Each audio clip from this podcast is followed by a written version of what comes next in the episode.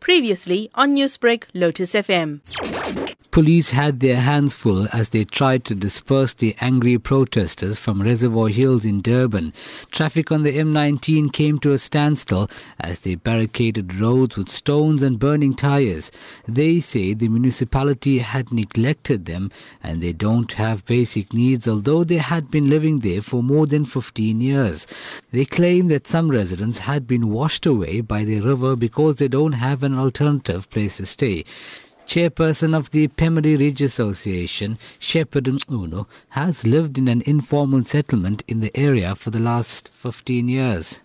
We do have committee of which they try and fail to stop the people to go in that side.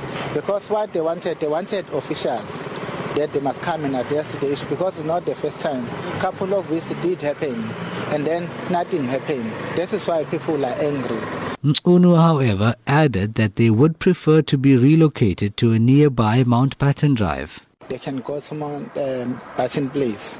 Office is closer here. We can't stay here for so long and then we have to go far. Our lives is still here. We've been living here for so long. Lots, a lot of people are suffering. We can't be able to go from Verulam or whenever uh, Illovo, where we come here because we don't have so much money, we don't have better jobs. Local resident Ashni Bisun Prasad says they fully support the demonstration by the community who should not vandalize property. Look, I do understand the protests. We do have challenges with service delivery. I don't understand the violence though. I don't understand the violence. People have a right to protest. It is absolutely accepted. But when innocent people who are going to work that are affected, it's not right.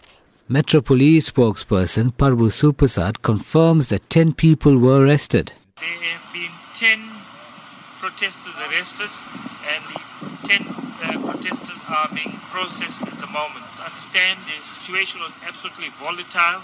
They robbed or they stole liquor from the liquor outlet at the Checkers Center and they went across the road to Premier Meats and they stole meat.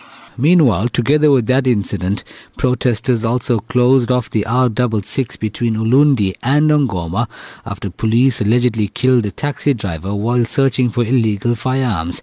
It's believed they assaulted him to death. This report compiled by Khalesakhe Mbhense. I'm Hoosen Ebrahim, Durban. Newsbreak, Lotus FM, powered by SABC News.